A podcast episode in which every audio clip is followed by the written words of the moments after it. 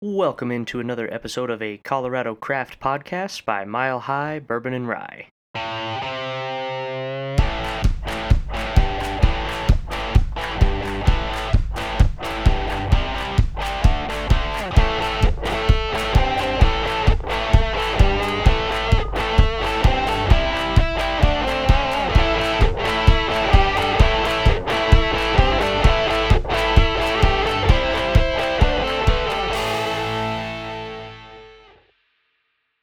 Thank you so much for joining me. My name is Zach, and I am the host of a Colorado Craft Podcast. If this is your first time listening, welcome in. On this show, I talk Colorado craft. What that means is if it's made in Colorado, if it comes from Colorado, if somebody is doing something really cool and they're based out of Colorado, then I want to talk about it. Usually this is focused around craft spirits, particularly whiskey or beers, sometimes wines, but I also do like to talk about arts, music, sports, food, anything that, again, is Colorado-based. I am a Colorado guy through and through, and I love to support anything and everything that makes this beautiful state the only place in the world I care to call home. This week, what I really want to focus on is cask-finished whiskeys, and specifically from Mystic Mountain Distillery, their new release of the Cask Mates. The bottle I have now is the new Cask Mates from Mystic Mountain. It is an American whiskey finished in Imperial Stout barrels. It says American whiskey on the front of the bottle, so it is technically labeled that way. However, it is a bourbon that originally goes into the barrel, so we'll talk a little bit more about that. But before we get into too much detail on this bottle in particular, what exactly is cask finished? Because all whiskeys are aged in barrels, right? Well, you know, if you weren't already familiar with that fact, whiskey is in fact typically aged in some form of a wood barrel to add flavors and smooth out that raw spirit that comes off of the still. This process also filters out impurities in the whiskey through the charred wood, adding even more reason that this aging process is essential in a good whiskey. When you move it to a new barrel after the initial aging process is completed, you are then finishing the spirit in a new cask. This has been very popular in Irish whiskey and Scotch whiskey for a pretty good amount of time, and also pretty popular in bourbon whiskey a little bit more recently than those two.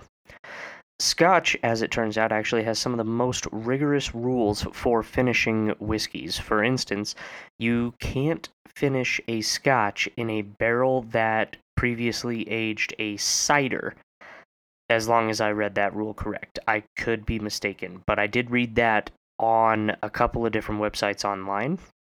I'll link to at least one of the articles in the show notes on this post or on this episode, so check out if you want to and see some of the rules that just come across for what exactly it means to be a finished whiskey and what rules you have to follow. I found that the original, and I'm going to put original in air quotes, finished whiskey is attributed to Balvenie with their double wood, which was finished in ex-Oloroso sherry casks. I'm putting that in air quotes because that's a pretty tough claim, I think, to completely validate, but it does seem to be something that holds up pretty well. So Balvenie, at least for right now, has the credit for kind of starting that finished process. Since this original experiment, the art of finishing has taken off and is honestly just about everywhere in the whiskey world. Doesn't matter what region of the world it comes from. Doesn't matter what style of whiskey it is. There's probably a secondary finished whiskey in that style. Since this bottle here that I have is labeled American whiskey but starts off as bourbon, let's talk about finished bourbons. One of the first things to touch on with that is the laws that dictate what it means to be labeled a bourbon, particularly when it comes to aging. The spirit has to be aged in new charred American oak barrels before it can have the label of bourbon. Now, I might hear some people off in the distance saying, wait, that means that if it's secondary aged, it couldn't be called a bourbon anymore. Except that's not entirely accurate. It does, actually, from what I found on the TTB and other websites online, is that if it was aged initially in New American Oak, the age statement only reflects the time that it spent in the New American Oak. It can still be labeled bourbon as long as it includes finished in whatever casks the finishing was done in. For instance, I have a bottle in my collection from Law's Whiskey House in Denver that is a 4-grain straight bourbon whiskey finished in wine casks, specifically Sauternes is this bottle that I have here. It is labeled as 3+ years, so it spent at least 3 years in the new charred American oak. And then that is transferred into a Sauternes cask where it finishes aging in that cask, but that doesn't technically count towards the age on the bottle. So if it spent, let's say, 3 years and 2 months, I don't know the exact amount of time that it spent in the new oak for this bottle, and then it spent 1 year and 10 months, well, that adds up to a total of 5 years aging, but you can't call it a 5-year bourbon. It's a 3-year bourbon finished in Sauternes casks. Now, this is where, in my opinion, an interesting kind of debate point comes in, and something that I saw online after a finished bourbon was recently called a best bourbon by one of the writer outlets, one of those big, probably one of the magazines or something. I don't remember exactly which one, but I remember seeing a couple of comments underneath saying, this is finished, it can't win best bourbon. It just has to be a bourbon to win best bourbon. So, is it still a bourbon? Really? One of the rules is that you can't add any flavors or coloring that come from anything other than the grains or the new charred American oak barrel. So, putting it in a barrel that isn't the original, doesn't that add color? Doesn't that add flavor? Well, yeah, absolutely it does. But that's where the laws governing the labeling have said that you have to put on finished on that label. So as long as you put that on there, you can still technically call it bourbon. It's also why some groups, notably for this example, the World Whiskies Awards, have separated out the bourbon categories and included a category for finished bourbon, along with small batch, single barrel, and all of those things. Small batch is a whole nother can of worms that we won't really open up right now, because how exactly do you define small batch? I haven't found anything that says it's a small batch. Like, you've got, let's take a huge bourbon producer like Jim Beam, sends out, they blend, I don't know how many barrels, let's say 1,000 barrels together to make a batch of Jim Beam.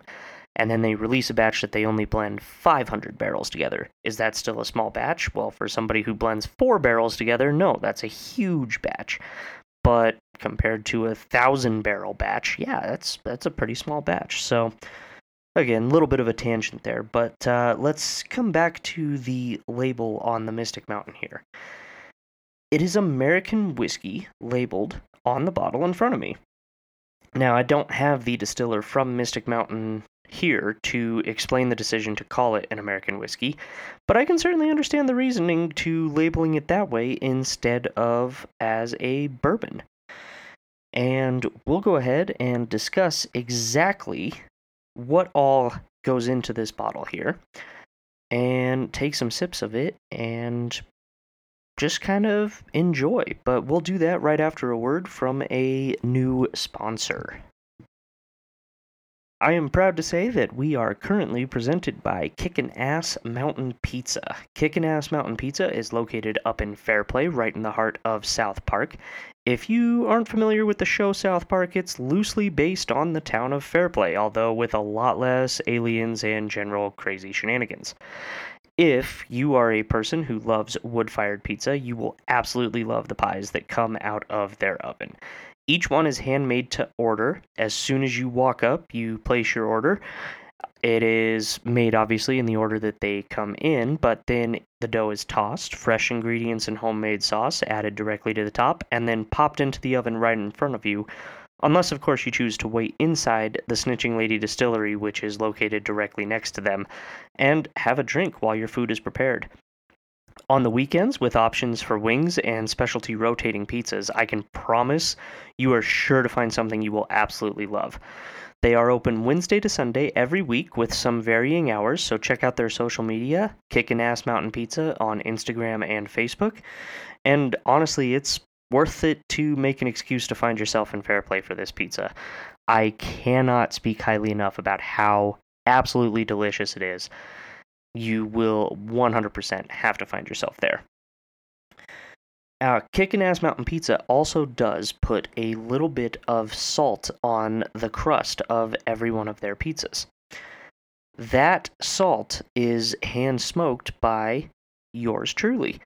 I actually take flaked sea salt, pop it into the smoker over a hardwood blend, and cold smoke it for several hours, giving it a nice, distinctive smoky flavor that you can add onto any dishes that you want. In addition to being used on their pizza, you can purchase this for yourself to use at home on anything that you might want to add salt and a little bit of smoke flavor to.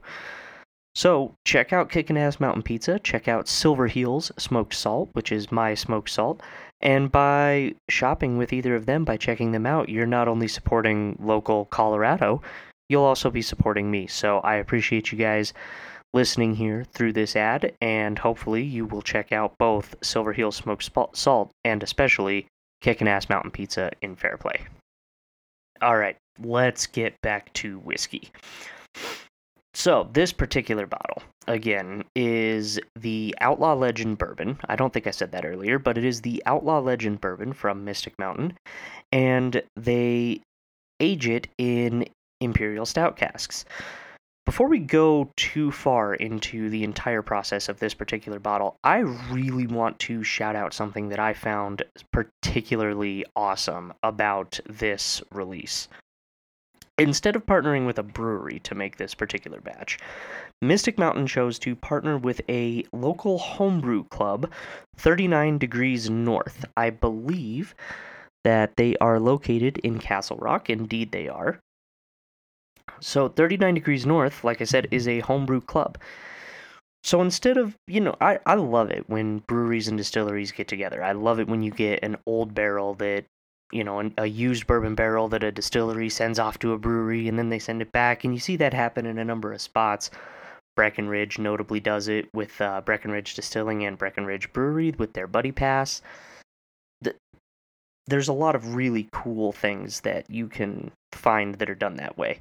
But I've never seen a distillery reach out to a homebrew group or vice versa and exchange the barrels that way. I know personally, if I was in a homebrew group and I found out that my group got the chance to age our barrel or age our beer in a whiskey barrel, particularly a bourbon barrel from a local distillery, man, I'd be ecstatic. This would be awesome. So I want to give a huge shout out to Mystic Mountain and to 39 Degrees North Homebrew Club, because I think that is just an absolutely awesome thing that they do. Now, as I said, this Cask Mates release takes the Outlaw Legend 2-year-old bourbon and moves it into a holding tank while the barrel is sent to 39 Degrees North to age their anti-imperialist stout beer, which is an 11.3% ABV beer. After it spends roughly 6-ish months, is what it says, then that beer is bottled and done with whatever 39 Degrees North decides to do with it. Empty barrel is sent back up to Mystic Mountain, and it is refilled with the Outlaw Legend. Spends another 6 months in the barrel again to finish off the aging process, and then is bottled at 50.5% ABV or 101 proof. This particular bottle that I have is bottle 228 of 250, and let me tell you, honestly, this one is a masterclass of finishing a whiskey. One of the bigger things that I've seen, kind of a detractor from a finished bourbon, finished whiskey product, particularly when it comes to bourbon, is that it's a shortcut to essentially make what would otherwise be an inferior product sellable and palatable. I can understand some of where this thought process comes from, but while I can follow the logic that would get you to that point, I would completely disagree with that as being the rule. I think the vast majority, of distillers are picking up on notes that would play well with their product, and finishing adds a complexity that you just otherwise cannot get from traditional aging, from just standard aging in the new American oak barrel when it comes to bourbon, but without detracting anything from the actual product. This bottle does that absolutely excellent. The nose invokes a lot of notes that I expect from the Mystic Mountain Outlaw Legend. Little hints of kind of citrus and baking spice and vanilla, but there's almost a creamy and definitely that malty, roasty stout, particularly, when you have a good Imperial Stout, and you get those dark, deep roasted chocolate malt notes. That comes through just enough on the nose to really play well with everything else that, again, I come to expect from the Outlaw Legend. Once you take a sip of this whiskey, it is sweet up front, but it is huge, full-bodied, and again, that thick, kind of creamy mouthfeel, adding those malty and roasty, deep, dark chocolate notes to the cinnamon, nutmeg, brown sugar of the Outlaw Legend. It then finishes really long with that stout beer really coming through at the very end. What I really love about this pour is the complement between the stout beer notes that just play along as sort of undertones, and I'm, going perfectly with all of those notes that the Outlaw Legend I personally am a huge fan of. I really like this particular bottle. I am also just a really big fan of finished whiskeys, and as I've said before, it adds flavors to the spirits that wouldn't traditionally be there without going out and adding, like, before the rules for bourbon became the laws that they are today, you could just grab some ground up or, grab some tobacco leaves and pop them into your whiskey to add that flavor to it. You can't add specific flavors like that anymore, so I think that the finishing really gives you the chance to pair things that you wouldn't otherwise have the chance to pair. I think it does this particular whiskey too, does this very excellently without changing or taking away from exactly what the spirit is supposed to be. So cheers to Mystic Mountain. Hopefully you guys have learned something semi-interesting about cask finished whiskeys, and I appreciate you guys joining me for this episode. This will about wrap up this edition of a Colorado Craft podcast from Mile High Bourbon and Rye. Starting after this episode goes live, hopefully not too long after this episode goes live, I will have a new email list you can join. If you would like to join, head over to milehighbourbon.com and head over to milehighbourbon.com to the contact us page, or check for a link in the show notes. It's going to start off as a monthly email coinciding with the podcast, which will be back on track for about once a month release. And we'll feature Colorado everything in the same way the podcast does, with a heavy feature on whiskeys, breweries, distilleries, wineries, events, and releases. Also, if you guys follow me on social media, particularly on Twix or Twitter X, but Twix sounds a lot more fun to say than Twitter X, then you know I am definitely a huge hockey guy. Well, as of the recording of this episode, hockey season's officially begun and underway, with the Avs playing well, 2 wins under their belt, coming up to play Seattle next. I am very much excited for hockey season to be started. Recently, I had the pleasure of joining the Locked On Avalanche podcast before the season started, and we did a player and whiskey pairing. Well, with the next episode being against the Seattle Kraken, I do just want to say that if you happen to have a bottle of Distillery 291's Bad Guy, this is a perfect opportunity to grab that bottle, pour some into a glass, and enjoy the award-winning performance that Cale Makar will be putting on the ice, as well as Distillery 291 puts into the glass in your hand. And of course, go Avs! To end every episode, I do finish typically with a Mile High shout-out, and I always have a dad joke as well. We're going to do the dad joke first, and this one I definitely appreciated a lot. Why should you never laugh at your spouse's choices? Because you're one of them.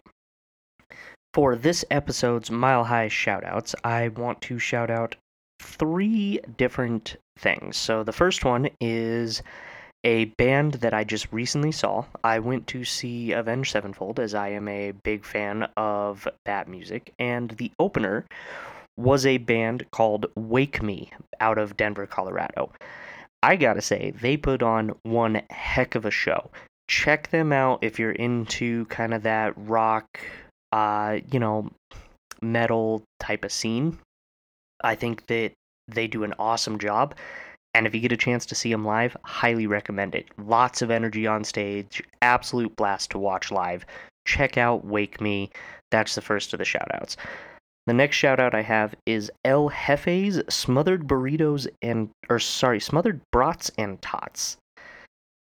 El Jefe's was awesome to try. They've been at a couple of distillery events, State 38's Colorado Day release, and Talnua's Junapalooza fundraiser event. The brats are awesome. They are absolutely delicious. The sauces that they put on the top, also equally delicious. And you're not gonna go wrong with Smothered Brats and Tots. It's absolutely amazing. Also highly recommend the curry brat that they had. I had that one at the State 38 Colorado Day party, and that was absolutely spectacular. Finally, for my last Mile High shout out for this one, I need to throw it out to the Colorado School of Mines. Currently, they are ranked number 1 in the Division II football in the NCAA. I am following them relatively closely as my father is an alumni from Colorado School of Mines. He is over the top excited with just how awesome this team has been doing. They made it to the national championship for Division II last year and look like they're a pretty heavy favorite at this point to go ahead and make it all the way back to that championship this year. So cheer on your School of Mine Ore Diggers football. And yeah, I mean, that's what I got to say is keep going, you guys, because that is absolutely awesome. Loving watching you guys play. Let's go, Ore Diggers. If you are enjoying Mile High Bourbon and Rye, consider supporting the show and the website by rating it on whatever platform it is that you listen to, sharing it with other libation lovers in your life, or check us out at milehighbourbon.com/shop to pick up a rocks glass. We have those for sale right now, and I have recently been able to lower the shipping costs a little bit, so if that was what's been holding you back from from purchasing a glass is the fact that the shipping costs were a little high, I've been able to get those down just a little bit now. So hopefully, if you're interested, go check that out, pick one up, support the site. You can also find us on social media. Just search Mile High Bourbon and Rye on Facebook, Instagram, Twitter, Twix, X, and now we are also on Threads and Blue Sky. Check that out. We're all over the social media universe now. Give us a follow, say hello, tell me what's the best craft beverage you've had recently. Where's the coolest bar that you had an awesome cocktail with Colorado Spirits? Where's the brewery that's poured you a beer that just absolutely blew your mind away? Let us know. We're always looking to talk about really anything cool in the state. If you happen to find a wicked awesome artist who's painting up cool things or taking awesome pictures, let us know. I'd love to hear about it and continue to pop them out. One last thing I do want to say before I go, I do want to thank everyone from the bottom of my heart who has listened to the show, interacted with us online, helped us raise money for various charities or other events and fundraisers and everything that you guys have done over the last 8 years. I've officially been running this now for 8 years, and it is just crazy to me, everything that I've been able to do, and I cannot wait to continue to do so much more. Keep following along. I've got some cool plans. If they can come to fruition, I think you guys will all enjoy them, and we'll continue raising money for all sorts of charities and keep sharing some excellent drams together. Thank you once again to Roma Ransom for the intro and outro music, and I look forward to talking to all of you again. Sláinte.